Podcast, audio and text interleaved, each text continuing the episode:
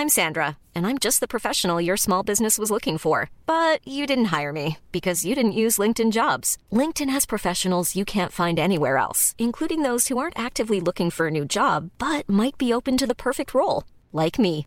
In a given month, over 70% of LinkedIn users don't visit other leading job sites. So if you're not looking on LinkedIn, you'll miss out on great candidates like Sandra. Start hiring professionals like a professional. Post your free job on linkedin.com/people today. Mom deserves the best, and there's no better place to shop for Mother's Day than Whole Foods Market. They're your destination for unbeatable savings, from premium gifts to show-stopping flowers and irresistible desserts. Start by saving 33% with Prime on all body care and candles. Then get a 15-stem bunch of tulips for just $9.99 each with Prime. Round out Mom's menu with festive rosé, irresistible berry chantilly cake, and more special treats. Come celebrate Mother's Day at Whole Foods Market. In the market for investment worthy bags, watches, and fine jewelry, Rebag is the answer.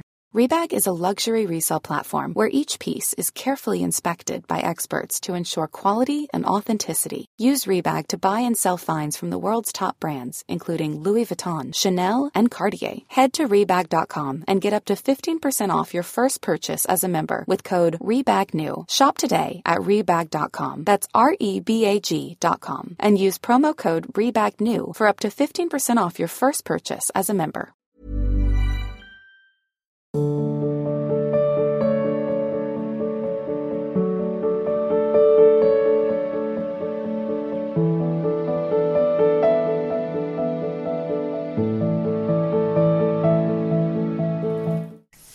Ritu ji New Zealand से।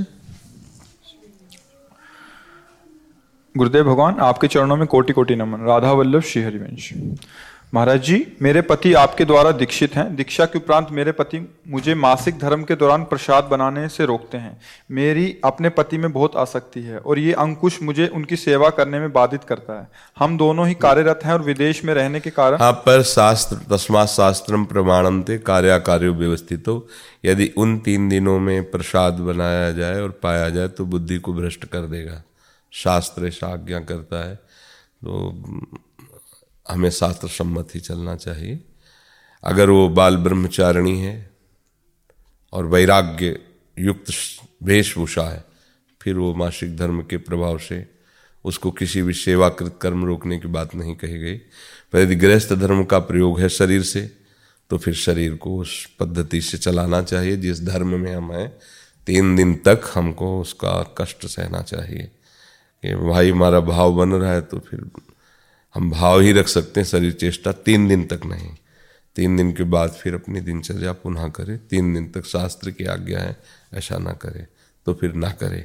नहीं तो बुद्धि भ्रष्ट हो जाती है।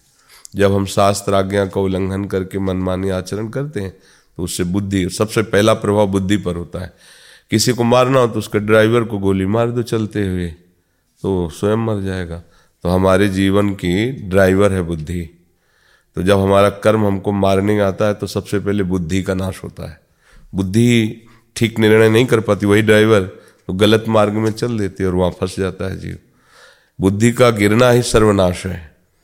जो प्रायः बड़े बड़े महापुरुषों ने भगवान से ही याचना की कि हमारी बुद्धि शुद्ध हो, हमारी बुद्धि सत्य की तरफ़ प्रेरित हो, प्रचोदयात।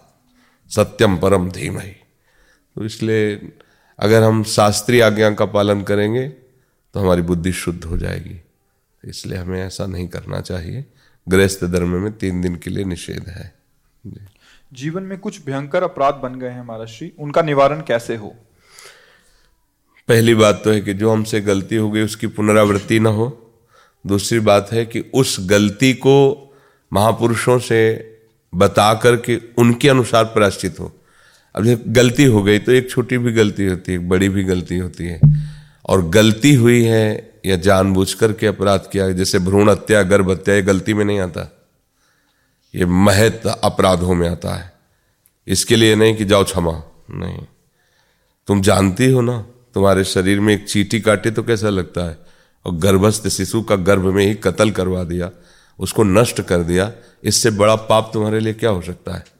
अपना बच्चा बाहर आँगन में खेलता हो, कोई आके एक थप्पड़ मारे तो तुम्हें बर्दाश्त नहीं होगा। और अपने ही बच्चे को गर्भ में तुम कत्ल करवा करके भ्रूण हत्या, गर्भ हत्या आदि करवाओ। अब इसको अगर माना जाए कि ये गलती है तो इसे गलती नहीं कहते। इसे महत अपराध कहते हैं। अब इन ये ऐसे हैं कि फिर ये समय आने पर भयानक दंड देते हैं ये। किसी को रोके नहीं रुकते ये अपराध। इसलिए सावधान होना चाहिए। अगर ऐसी कोई गलती है तो भगवान की शरण में आकर के फिर सप्ताह की श्रीमद भागवत का अनुष्ठान करना चाहिए, क्योंकि भागवत सर्वसमर्थ है। अगर कोई ऐसी महत गलती हो गई तो उसको भी पवित्र करने की सामर्थ्य भगवान की वाणी में, भगवान के जश में, भगवान की महिमा में है। श्रीमद् भागवत का सप्ताह की संस्कृत से किसी विद्वान के द्वारा अनुष्ठान करवाए और उसको दक्षिणादि से तृप्त करके उसके चरणों की पूजा करे, भागवत खरीद करके उसको नवीन वस्त्र में आवेष्टित करके उसको दान करे भागवत के। तो इन सब बातों से भगवान कृपा करके उसे माफ़ कर देते हैं। नहीं तो अपने जीवन में ऐसे ऐसे पाप कर बैठते हैं लोग जिनको जानते नहीं पाप है। और वो फिर आगे चलकर जो दुर्गति करते हैं, फिर कहते हैं, भगवान, मैंने क्या किया? तुम कितने निर्दयी हो? ऐसा क्यों कर लिया? अब एक पुत्र को तुमने नष्ट किया, दूसरों को तुम्हारा कर्म नष्ट करेगा। कहीं, भगवान, एक ही लड़का था, तुमने छीन लिया, हाय हाय। उस समय हाय हाय नहीं आया जब गर्भस्थ मारा था। वो बेटी है। और बेटी के प्रति जो निकृष्ट भाव रखते हैं ना, उनको आँख खोल के देखना चाहिए कि अगर कोई भी परेशान, इनके ये सामने बैठे हैं, इनकी बेटी ही आई थी कि मैं अपनी किडनी इनको देना चाहती हूँ। भले बैठे हो, इनके बेटे हम जानते थे अगर पास में भी होते तो एक बार भी नहीं कहा कि मैं दे दूँगा। अभी उस दिन हमें बताया कि वो लालू की किडनी बदी तो उसकी बेटी ने उसको किडनी दिया। तो हम कहा, ये समझो, भारतवासियों, समझो बेटी क्या चीज़ है। और माता पिता को लड़के निकाल दें तो एक ही जगह बचती बेटी के यहाँ। बेटी ही ऐसी उदार होती है हृदय की और उसी को नष्ट कर कन्या, हटाओ। तुम्हारी बुद्धि भ्रष्ट हो गई है। तुम कहाँ से पैदा हुई अगर कन्या ना होती, तुम्हारी माँ कन्या किसी की ना होती तो तुम कहाँ से आ जाते? कैसे? ये सृष्टि चक्र बहुत मतलब ये गलतियाँ, कुछ ऐसी भयानक गलतियाँ होती। अब जो नौजवान व्यभिचार प्रवृत्ति में अपनी प्रवृत्ति को लगा दिया और ऐसे ही कूड़ा करकट की तरह अपने जीवन को या दूसरों के जीवन को नष्ट करते हैं तो ये जवानी स्थिर थोड़ी है। आगे भले कोई नहीं जाना, कोई सरकारी दंड नहीं मिला, लेकिन वो कर्म जब हरा भरा होकर अपना रूप लेगा तो तुम्हारे पुरिखा भी नरक चले जाएँगे, तुम क्या चीज़ हो? और इसी जन्म में तुमको मरते मरते अनुभव होगा। कि हमने ऐसी गलती की है। ऐसा मरते मरते अनुभव होगा कि हमने ऐसा पाप किया उसका मुझे दंड मिल रहा है। चिल्लाना पड़ेगा तुम्हें। कर्म ऐसा होता है वो खुद तुम्हारे पर ऐसा शासन करेगा तुम चिल्ला के बोलोगे कि हमने पाप कर्म ये किया था भाई उसी का मुझे दंड मिल रहा है। अभी ब्याज है दंड तो वहाँ मिलेगा जाके। एक, एक त्रिभुवन की सरकार है जहाँ यमपुरी उसके लिए जैसे नहीं वो अपने यहाँ भारत में जेल है तो ऐसे यहाँ त्रिभुवन की जेल है नर्क। उसमें जो यातना होती है वो फिर उसके लिए कोई उपाय नहीं नरक गति दुर्भर, यम द्वारे कटियत नक्शी के। अवश्य में भोक्तव्यम, कृतम कर्म शुभा शुभम सबको डरना चाहिए। मर्यादा है, भगवान ने इसलिए गृहस्थ धर्म बनाया है। बच्ची हो या बच्चा हो, यदि आप उसे प्यार से पालते हैं तो दोनों तुम्हारे को सुख देने के लिए ही हैं। अगर हम तो देखते हैं कि जैसे धर्म से चला जाए तो कितने बच्चियाँ ऐसी होती हैं जो अपने माता पिता का भरण पोषण करते हुए उनका जीवन निर्वाह करती हैं। वो पति हो गया, सब हो गया, लेकिन वो पक्ष माता पिता बूढ़े माता पिता है, वो या अपने पास रख लेती हैं व्यवस्था करती है। और लड़के अमेरिका चले गए, विदेश चले गए, बहू के लिए। अब पिता कभी फ़ोन से भी बात किया कि, बच्चा, हमें बुला लो। बोले ये अमेरिका है, यहाँ इतना खर्चा है हम आपको कैसे रख सकते हैं? कुछ पैसे डाल देते हैं आप वहीं। या अनाथालय में भर्ती कर, अनाथालय की अवस्था है उनकी उनकी दुलार पाने की अवस्था है, कोई उनका प्रिय उनके पास बैठकर उनको से बात करे, उनको दुलार करे तो ये फिर होता तो बहुत सावधान, ये जीवन बहुत अमूल्य है और बहुत अच्छे ढंग से जीने के लिए मिला है। इसे राक्षसी वृत्ति से, अशांत वृत्ति से जीने के लिए नहीं मिला है। पशु पक्षी अपने कर्म के अनुसार जीते हैं। आपका जीवन केवल कर्म के अधीन नहीं, पीछे से। आप नवीन कर्म करके नारायण के समान हो सकते हो। आप ब्रह्म के समान हो सकते हो। आप जो चाहे, आप भूत बन सकते हो, आप देवता बन सकते हो, आप राक्षस बन सकते हो, जैसा चाहो कर सकते हो। तो अगर हमको ऐसा लगता है अपनी गलतियों का, उन अपराध से फिर देखा जाता है, उसकी छोटाई, बड़ाई, उसका दंड फिर विधान उसी के अनुसार होता है। ये थोड़ी कि सब चोर एक ही जगह बांधे जाते हैं, नहीं? अब किसी ने थोड़ा ऐसे चुरा ले तो चोर वो भी है तो थप्पड़ दो थप्पड़ मार के उसको छोड़ दिया जाता है। लेकिन जो भारी डकैती करते हैं, उनको फांसी की भी सजा होती है। तो ऐसे ही है कि दंड विधान कर्म के अनुसार रचा जाता है। तो पहली बात है कि जो हमसे गलती हुई है, वो हम दो पुनरावृत्ति न करें और फिर उस गलती का माप कि कितनी भयानक है, कैसा है, विद्वानों से पूछकर उनके अनुसार प्राश्चित कर लेना चाहिए। ये आप लोगों के लिए गृहस्थ है। और अगर वो संसार से विरक्त होकर भगवान मार्ग में चलता है तो किसी प्राश्चित की ज़रूरत नहीं। सबसे बड़ा प्राश्चित हो गया हरिशरणम। आगे बढ़ा। अब कोई उसको आप चेत सुदुराचारो। भजते माम अनन्य भाग। साधुरेव मंतव्य सम्यक व्यवसिता। भारी दुराचार किया, लेकिन अब लो नशानी। अब नान हे हरि हरि शरणम। काम बन गया। हरि, सब क्षमा करके उसे करो। शब्द ते साधु समाना। मैं उसे महात्मा बनाऊँगा। तुम उसे महात्मा मानो, भगवान कह रहे। भगवान कह रहे, यद्यपि महात्मा है नहीं, दुराचारी रहा है, पर मेरी शरण में आ गया है। अब मैं उसे महात्मा मानो, बनाऊँगा, इसलिए तुम उसे महात्मा मानो। भगवान आदेश करते हैं। अपिचे सुदराचारो भजते माना अनन्य भाग। साधुरेव समंतव्य मंतव्य मन मानो, साधुरेव, ये साधु ही है। क्योंकि उसने सम्यक रूप से मुझे स्वीकार कर लिया है। अब क्षिप्रम बहुत ही धर्मात्मा। उसी के आगे मैं उसे धर्मात्मा बनाऊ। और जिसे भगवान महात्मा धर्मात्मा बनाए तो कितनी देर लगती है? तो इसलिए सावधानी से चलो। भारी अपराधों का इसी जन्म में मार्जन कर लो। स्टाक ना होने पावे। उनको नष्ट करो और भगवत भजन के बल से ये जीवन प्रभु के चरणों में पहुँच जाए। अगर हमारा अगला जन्म भी हो तो भक्ति संपन्न हो। मनुष्य जन्म मिला इससे नीचे तो न गिरे ना। ऐसा हो कि हम प्रभु का गुणगान गा सकें, प्रभु का नाम जब नहीं तो जन्म ही ना हो, प्रभु की लीला धामों में प्रवेश हो जाए। ऐसा हम संकल्प करें, ऐसा हम चिंतन करें कि अब ये जन्म आखिरी हो, अब हम मुक्त होना चाहते हैं या प्रभु के भक्त होना चाहते हैं। जी। संजीव जी, न्यूजीलैंड से। जी। राधा वल्लभ श्री हरिवंश गुरुदेव आपके चरणों में अनंत कोटि प्रणाम।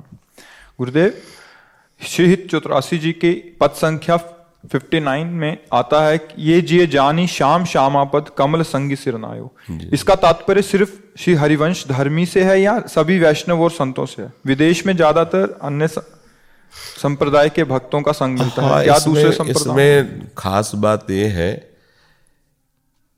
कि अनन्य श्यामा श्याम का हो। केवल श्यामा श्याम का। और वृंदावन नित्य बिहार रस रीत से युक्त हो। दोनों शर्त है। तो इसीलिए श्याम श्यामा पद कमल सिंह, केवल श्याम श्यामा पद के जो अनुरागी जन है। ज्ञान ध्यान व्रत कर्म जीते सब काहू में नहीं मोहि प्रतीत, रसिक अनन्य निशान बजायो एक श्याम श्यामा पद प्रीति। श्री हरिवंश चरण निज सेवक बिचले नहीं छाणी रस रीति। श्री हरिवंश धर्म प्रगट निपट के ताकि उपमा को नहीं ताकि उपमा को नहीं ये बिल्कुल लाडली जू की ठसक में भरा हुआ उपासक और युगल दुलार में हर समय मगन रहता है। क्योंकि दासी भावना तभी पुष्ट होती है, सहचरी भावना, जब गोरे चरणारविंद की ठसक हो। श्री राधा जुग चरण प्रीति उपजयति भारी। जब निज महल टहल नौ कुंज में नित सेवक सेवा करणम। निस्दिन समीप संतत रहे तो श्री हरिवंश चरण शरणम। तो कहीं भी रहो, आजकल यूट्यूब का जमाना है तो हमें लगता है कि नित्य की काफ़ी दिनचर्या यूट्यूब में लोग डालते हैं, जैसे सुबह मंगला की भी डालते हैं, सत्संग की भी डालते हैं, नृत्य गाना आदि। तो काफ़ी तो इन्वॉल्व होने के लिए विदेश में भी आपको समय है, आपके पास यंत्र हैं, आप उसको सुन सकते हैं, रोज का रोज पड़ता है तो आप उसका लाभ ले सकते हैं और किसी भी वैष्णव की सेवा कर सकते हैं। कोई भी संत महात्मा वैष्णव है, वस्त्र देना, औषधि देना, भोजन देना, गृहस्थ का कर्तव्य है।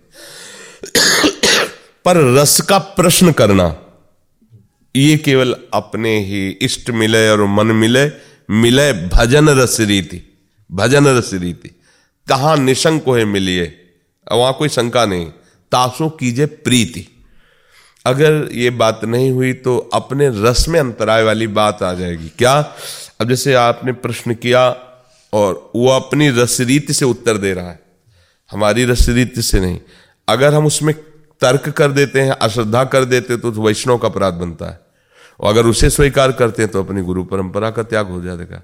इसलिए कहा गया है कि सेवा सत्कार सबका लेकिन प्रश्न उत्तर और उपासना पद्धति अपने गुरुदेव से अपनी नित्य विहार रीति से। तभी समझ में आएगा ना? अब जैसे अन्यत्र देखो इतना समिटा नहीं गया है। सब उपासनाओं में सबका है। आप देखो अंदर से, देखो ना सबका ऐसा है भगवान के विविध नाम रूपों का कीर्तन भी है, नरसिंह भगवान का भी, अन्य अन्य, सब ऐसा है ना, आप उसमें तो ये कोई निषेध नहीं है, ये तो भक्ति का स्वरूप है, सब में हमारा प्रभु है, पर ये वृंदावन नित्य बिहार रस है, इसमें रसना कटो जो अन रटो, निरख अन फुटो नयन, ये एकदम अनन्यता का प्रेम रस का है तो हम अनन्य, तभी बनेंगे जब अनन्य मार्ग में चलेंगे अगर हम तो फिर कैसे, हमें मार्ग ही नहीं, फिर मिला तो हम कैसे चल पाएँगे? समझ रहे ना? हाँ तो भले परदेश में पति रहता है, हम नहीं मिल पा रहे तो हम दूसरे के से मनोरंजन नहीं कर सकते। हम इंतज़ार करेंगे अपने पति का, चाहे वो दस वर्ष बाद मिले हमारे मन का रंजन उसी से हो सकता है, दूसरे से नहीं। ये ऐसे हरिवंश पतिव्रत हैं जिनके सुख संपत्ति दंपति ज्योति इनके। समझ पा रहे ना? हाँ एक धर्मशीला नारी, ऐसा नहीं कि मेरा पति बाहर रह रहा है, वर्षों नहीं मिल रहा है तो हम मनमानी आचरण कर ले, नहीं। अपने मन को मार कर अपने पति के चिंतन में समय व्यतीत करती है। जब मेरा पति आएगा तभी नहीं, अन्यथा नहीं। जैसे चातक स्वाति के बूंद को ही सीधे मेघ से लेता है, गंगा में भी मर जाए तो चोच नहीं डूबेगा। ये प्रिया प्रीतम का प्रेम रस कुछ ऐसा है। वृंदावन नित्य विहार का। जी। विक्रम जी भोपाल से? जी।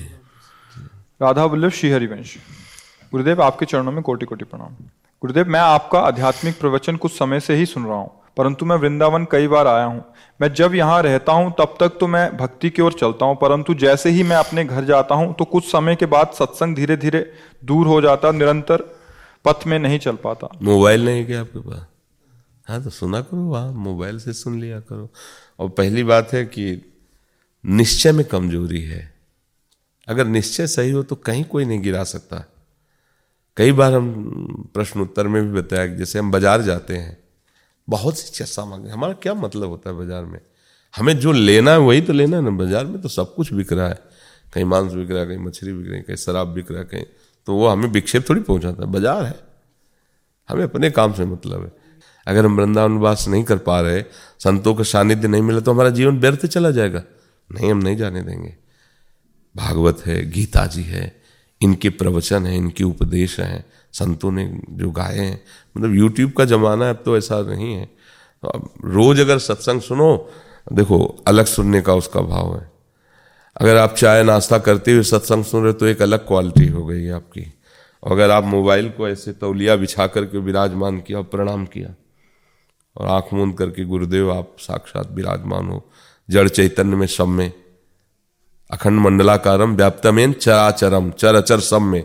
हे नाथ, प्रगट में तो सानिध्य नहीं, पर मैं मन से आपके सानिध्य का अनुभव कर रहा हूँ। अब एकाग्रता पूर्वक साक्षात सत्संग हो रहा है। भावना में ही तो है ना आपके। भावना न मानो तो सामने बैठे हुए भी दूर हैं। और भावना मानो तो जहाँ भी तुम हो, तुम्हारे नज़दीक ही तो है।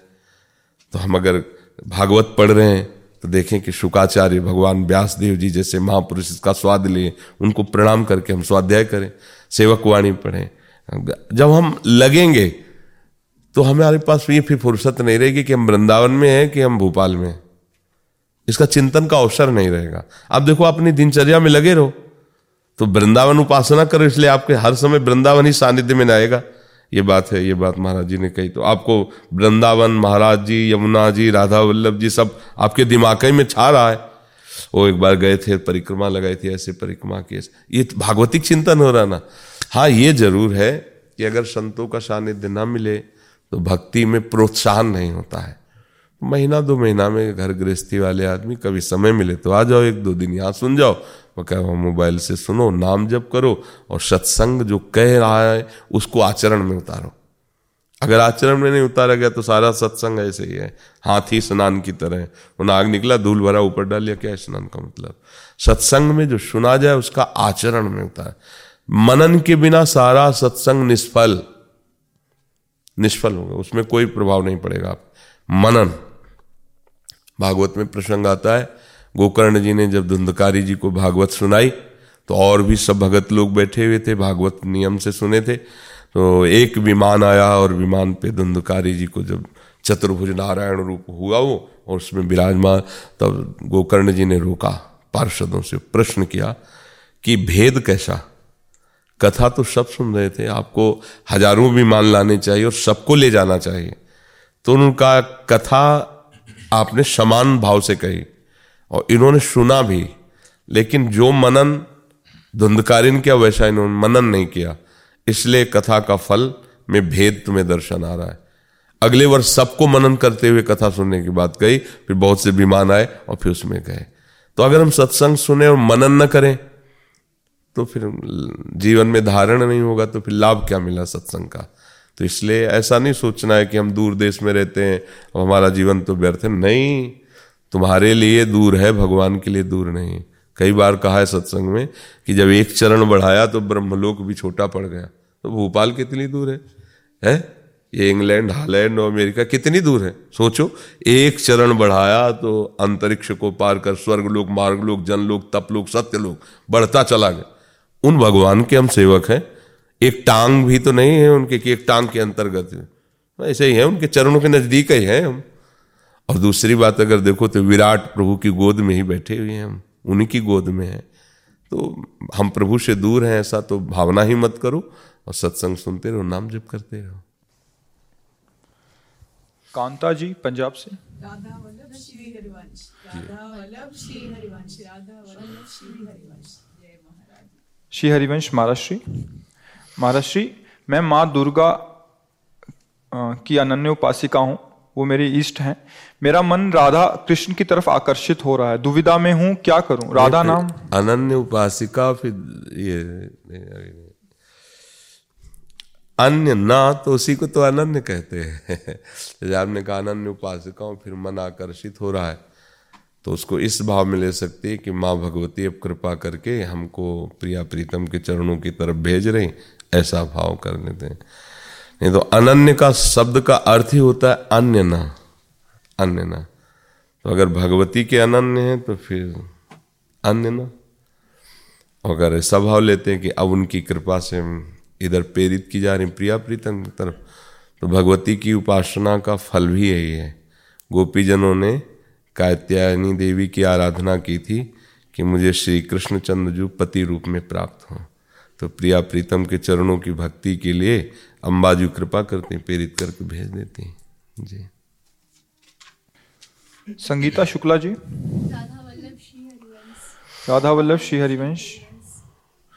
सदगुरुदेव भगवान के चरणों में कोटि कोटि नमन। गुरुदेव भगवान मुझे अदम का ये प्रश्न है कि गुरुदेव आप कहते हैं कि सबको भगवत भाव से देखें मगर गुरुदेव देखो पहले पहले यही सुन सुन एक स्थिति होती है। हम लक्ष्य रखते हैं सब में प्रभु हैं ये देखने की। अब अभी धरा ही आपकी व्यवहार में, शरीर में तो आप कैसे देख सकते हैं? आप सोचो, किसका प्रश्न है? हाँ आप कैसे देख सकते हैं? आपकी धरा अभी शरीर में है, विषयों में है, संसार में है। तो जिस में जो भगवान को देखता है वो महाभागवत होता है कोई साधारण स्थिति थोड़ी होती है। सा महात्मा सुदुर्लभा भगवान ही तो कह रहे हैं। वासुदेवा स्वरमित सा महात्मा सुदुर्लभा। जो सर्वत्र अपने भगवान का दर्शन करता है वो महात्मा दुर्लभ है तो अभी महात्मा थोड़ी हो गई वो अंदर से। तो इसलिए ये बात तो हमें लक्ष्य में रखना है और प्रयास करना है। अब आगे बोलो क्या है?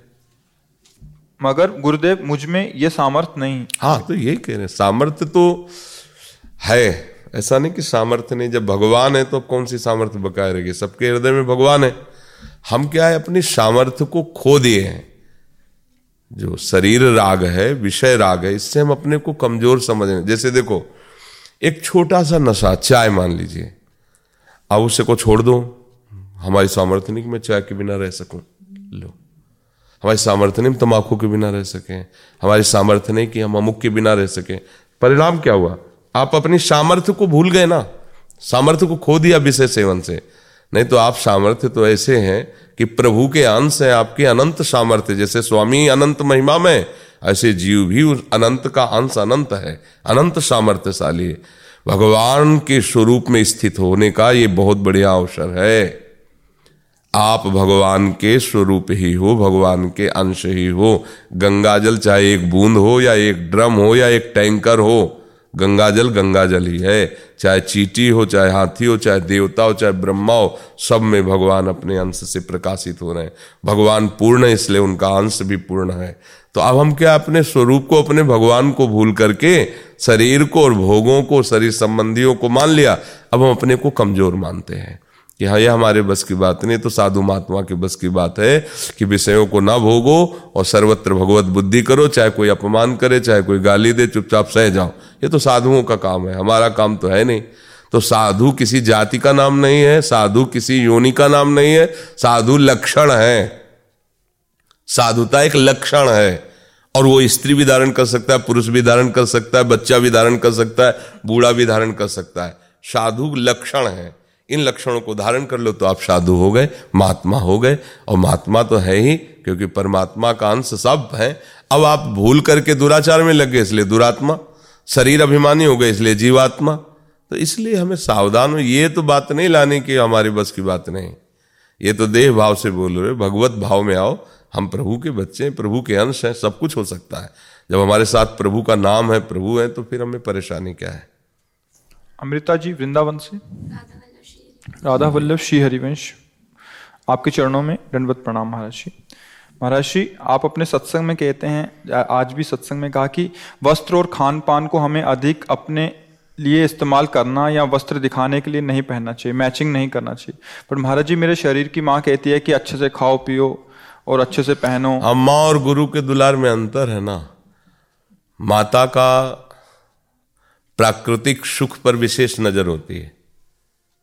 और गुरु का चिदानंद सुख पर विशेष नज़र होती है। अनंत माताओं का दुलार लिए हुए गुरु हैं। अब माता का ज्ञान शरीर तक सीमित है, क्योंकि वो केवल शरीर को अपना पुत्र या पुत्री मानती है, इसके आगे वो नहीं जानती ना अपने को जानती है, ना जिस शरीर में पुत्र या पुत्री भाव किया उसको जानती है। अब वो ये इसी सुख को जानती है कि अगर हमारी बिटिया को बढ़िया दूल्हा मिल जाए, बढ़िया संपत्ति मिल जाए और बढ़िया कपड़ा लत्ता खान पान तो भगवान हमें हमारी सुन लिए। ये इन्हीं की माता का नहीं, सब माताओं का यही। क्योंकि उसका वात्सल्य है ना, दुलार है ना, वो इतने जानती कि इतने सुख है। और गुरु कृपा करेगा तो कहेगा, ठीक है, पति में भगवान का दर्शन करो। भगवत भाव रखो, आशक्ति ना होने पावे। भाव भगवत रखो, शरीर को आप कंट्रोल शासन में रखो। उचित भोजन पाओ, रात दिन नाम जप करो, ये शरीर तुम्हारा छूट जाएगा, नष्ट हो जाएगा, इस पर राग मत करो, इसमें तनिक भी प्यार मत करो, जैसी भी परिस्थिति उसके अनुसार भोजन दो, उसके अनुसार वस्त्र दो, मांग मत करो कि मुझे सोने का हार, सोने की जंजीर चाहे कुछ नहीं, ये सब भ्रम है, आगे बढ़ो। अब माता यही चाहेगी कि कुछ भी हो, लाख सवा लाख का सोना तो हमारी बिटिया पहने ही तो उसको खुशी होगी, क्योंकि वो उतले ही जानती है ना। तो माता का प्राकृतिक वस्तुओं से संबंध सुख का है। और गुरु का चिदानंद सुख से। जब गुरु प्रसन्न होगा तो प्रकृति के अतीत परमात्मा का सुख देगा। और जब माता प्रसन्न होगी तो क्या देगी? वो प्राकृतिक सुखों को देगी। इसीलिए फिर सबसे पहले त्याग की बात जो कही गई है तो जननी। इसीलिए रखा है भगवान। फिर जनक, दूसरे नंबर में पिता रखा। जननी, जनक बंधु सुतदारा, तन धन धाम श्रद्ध परिवारा, सबकी ममता, उनकी ममता को प्रभु के चरणों में लगा देना है। तो गुरु जैसा वात्सल्य भाव अन्यत्र नहीं है किसी भी संबंध में, पर गुरु के वात्सल्य का स्वरूप अलग है, ये समझना हो। शरीर पोषी ना गुरु होता है ना शरीर पोषी शिष्य को बनने देगा। कभी कोई सच्चा सदगुरु शरीर पोषी शिष्य को नहीं बनने देगा। शरीर को तिनके की तरह देखो, जैसे सांप अपनी केचुल से संबंध नहीं रखता, ऐसे तुमको शरीर संबंध नहीं रखना। बस समय केवल तुमको दिया गया भगवत प्राप्ति के लिए। भूल मत, इसे भोगों में मत फंसा, राग मत कर किसी से। निकल तो सच्चिदानंद दूल्हा मिल जाएगा, जिसके साथ हर समय हाँ हमें रहने को मिलेगा। श्री कृष्ण जैसे दूल्हा मिल जाएँगे, प्रभु मिल जाएँगे। अब माता ऐसा दूल्हा देगी पता नहीं सुबह शाम तक कब चला जाए, कुछ पता ही नहीं है। और वो सुख देगा कि नहीं देगा, ये भी भरोसा नहीं। लेकिन ये तो सुख समुद्र है। और ये तो पता है, एक बार जो इसको इन्होंने स्वीकार किया, आज तक छोड़ा नहीं। ऐसा स्वभाव है श्री कृष्ण का। एक बार जिसे स्वीकार किया, उसे कभी छोड़ा नहीं, चाहे जितनी बड़ी गलती बन गई हो। भगवान का स्वभाव है। तो गुरु देगा तो ये दूल्हा देगा। गुरु कृपा करेगा तो पाँच भौतिक शरीर से राग हटाकर चिदानंद में बपू देगा। भाव दे। और भाव दे के पोषण की सामग्री देगा। ये नाम जप करो, ये मंत्र जप करो, ये वाणी के अनुसार ऐसे चलो ऐसे चलो। अगर गुरु आदेश करेगा तो मुँह में रज लगाओ। ये श्रृंगार सा बटाओ। और माता चाहेगी यही कि बढ़िया चिकना स्नो पाउडर लगा के हमारी बच्ची देखने में लगे कि हाँ उनकी बिटिया है। थोड़ा सोने की जंजीर वैसे। हाँ ऐसे चल, खा पी के अच्छी, थोड़ा हष्ट वो केवल उतना ही देश को जानती है, शरीर देश को, जिससे उसका संबंध है। और गुरु भागवती इससे राग मत करना, इससे राग करोगी तो नष्ट हो जाओगी। ये शरीर तो अंतराय है ना? तो हमारे वचन को अपनी माँ के वचनों से मिलाओगी तो अंतराय तो पड़ ही जाएगा। हमारे वचनों को किसी भगवत प्रेमी महात्मा से मिलाओ फिर अंतराय नहीं पड़ेगा। जिसका परम कल्याण लक्ष्य है उसके वचनों से मिलाओगे तो नहीं पड़ेगा। तो इसलिए भाव से समझो तो समझो नहीं तो माँ की बात समझ लो। रीना जी दिल्ली से? राधा वल्लभ श्री हरिवंश। गुरुदेव आपके चरणों में? कोटि कोटि प्रणाम। गुरुदेव, आपके सामने आने में हृदय कांपता है। जब प्रश्न लिख रही थी, तब भी हृदय और हाथ दोनों काँप रहे थे। महाराज जी, जब बच्चों को पढ़ने के लिए डांटती हूँ या एक थप्पड़ लगाती हूँ तो बच्चे कहते हैं, गुरुदेव ने क्रोध करने के लिए मना किया है। हम गुरुदेव से आपकी शिकायत करें। नहीं, शास्त्र दो को आज्ञा करता है। गुरु अपने शिष्य के दोषों को देखकर दंड विधान करके उनको दोष निवृत्ति के लिए शासन में ले सकता है। और माता पिता अपने बच्चों को, उनके भविष्य मंगल के लिए, उनके अशुभ आचरणों को देख करके उन पर शासन कर सकते हैं। इसको क्रोध नहीं कहा जाता। ये हमारी ड्यूटी है। एक बार महाप्रभु चैतन्य देव को डांट लगाई उनके पिताजी ने। जगन्नाथ मिश्र जी शायद नाम था, श्री जगन्नाथ मिश्र जी। तो स्वप्न में एक महापुरुष प्रकट है और कहा, जानते हो तुम किसको डांट रहे थे? बोले, जानना भी नहीं चाहता। वो हमें सौभाग्य देने के लिए जब हमारे पुत्र बने तो आज तो डांटा है, अगर कल और उपद्रव करेंगे तो हम चपत भी लगाएँगे उनको। क्योंकि हमें पिता का सौभाग्य देने के लिए वो जब पुत्र रूप में आए तो हम उनको उसी शासन मिलेंगे। माता, देखो, अखिल ब्रह्मांडों का शासन करने वाले प्रभु, ऐसे कर दे तो काल थर्रा जाए, और माता छड़ी लेकर तो बहुत उपद्रवी हो गया, ये माट फोड़ देना, ये कर दे। रुक तुझे अभी काजल पूरा आँखों में फैला रहे, रो रहे और ऐसे देखते हैं कि छड़ी न पड़ जाए। काल भी जिनसे कांपता है, देखो प्रेमी जनों से वो कैसे कांपते हैं। एक छड़ी छोटी से लेकर यशोदा जी ऐसे डांट रही तो कन्हैया ऐसे रो रहे, ऐसे देखते जा रहे कि पड़ेगी तो नहीं छड़ी, ऐसा। तो अगर आप पुत्र के मंगल के लिए डांट रहे तो उसे क्रोध नहीं कहा जाता। ये मतलब उसको फिर, अब जैसे गुरु आवेश में आके तुम इतने दिन के लिए तुम्हारे लिए ये बंद ये बंद ये शासन। तुम ऐसे चलो। अब वो गुस्सा होकर थोड़ी बोल रहे हैं। वो मंगल विधान रच रहे हैं। अब उस आ, सामने जो रोल प्रकट किया जा रहा है उसमें तुम्हें गुस्सा दिखाई दे सकती है। क्रोध नहीं होता वो। वो शिक्षा के लिए वो तुम्हें दिखाई दे रहा है ऐसा। और अगर ऐसे चलेगा तो सब फिर समय ऐसा आ जाएगा कि कोई किसी को मानेगा ही नहीं। यही आज हो रहा है। अगर विद्यार्थियों को दंड देने से मना कर दिया गया तो उन्मत्तता नहीं छा रही देखो ना। अब माता पिता जाके रिपोर्ट कर देंगे, अगर विद्यार्थी को आप जरा भी शासन में लेते हो।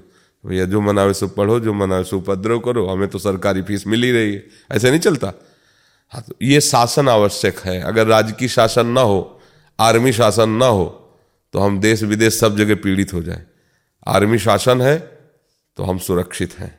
हमारा देश अपने विपक्षों, देशों से सुरक्षित है।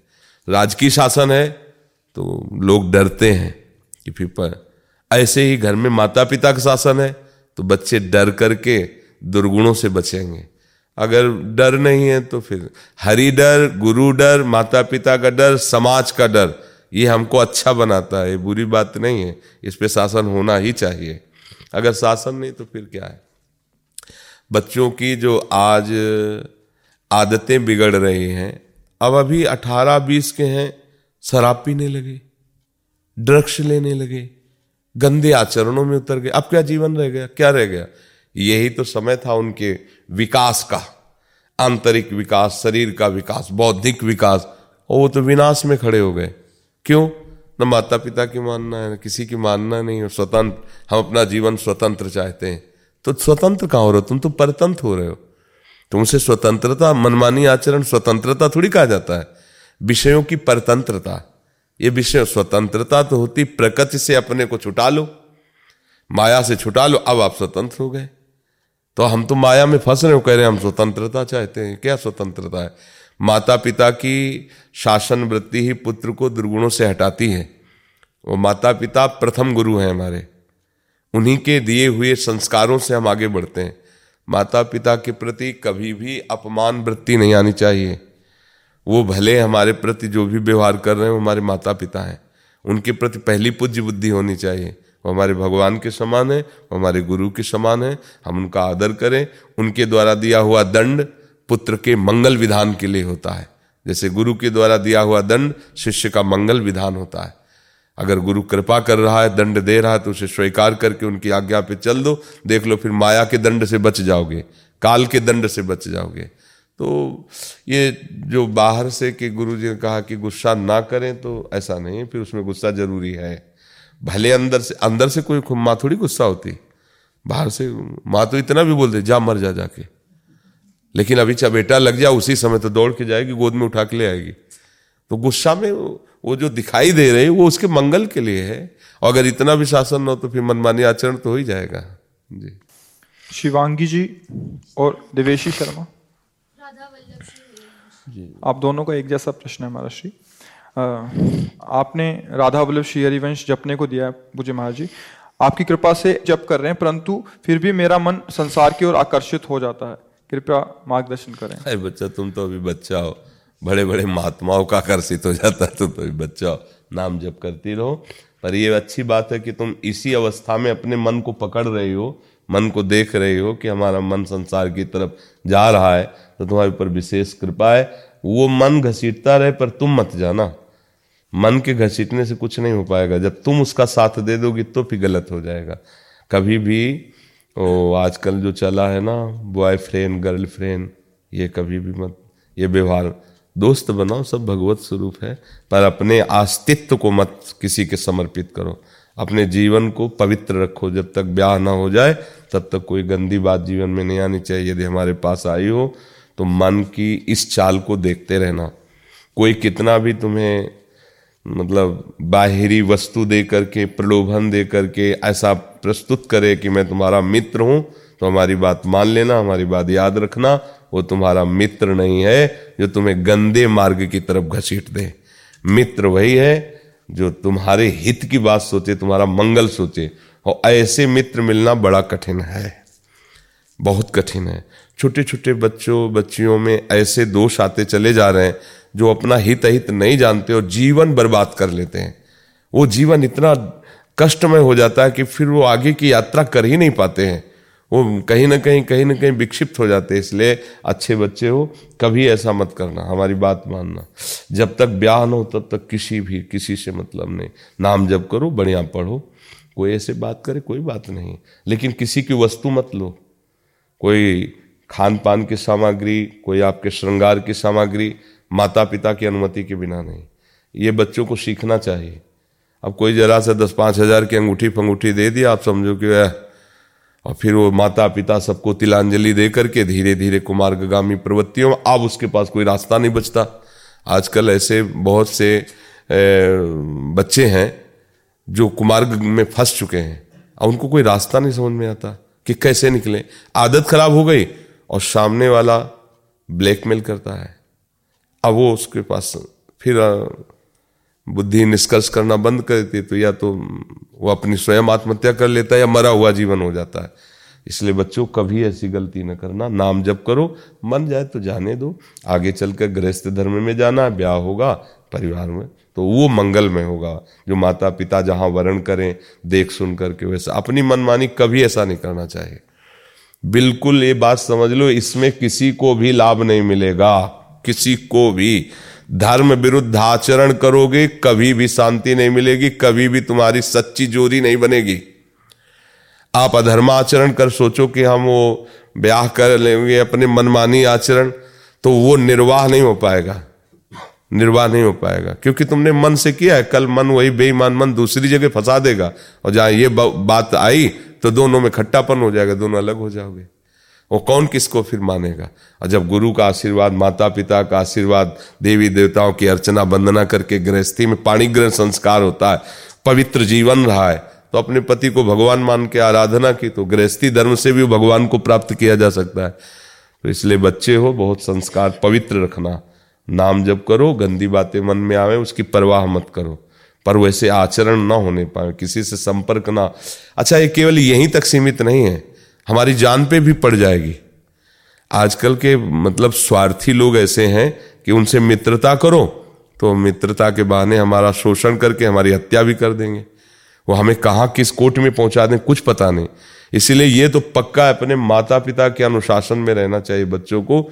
बहुत भयावह समय है। ये जो बॉयफ्रेंड गर्लफ्रेंड का नौटंकी नाटक चल पड़ा है, ये बहुत हानिकारक है नए बच्चों के लिए। इसमें सावधान रहे, नहीं तो मतलब फिर जीना मुश्किल हो जाएगा। ऐसी परिस्थिति आ जाएगी। Mom deserves the best, and there's no better place to shop for Mother's Day than Whole Foods Market. They're your destination for unbeatable savings, from premium gifts to show-stopping flowers and irresistible desserts. Start by saving 33% with Prime on all body care and candles. Then get a 15-stem bunch of tulips for just $9.99 each with Prime. Round out Mom's menu with festive rosé, irresistible berry chantilly cake, and more special treats. Come celebrate Mother's Day at Whole Foods Market.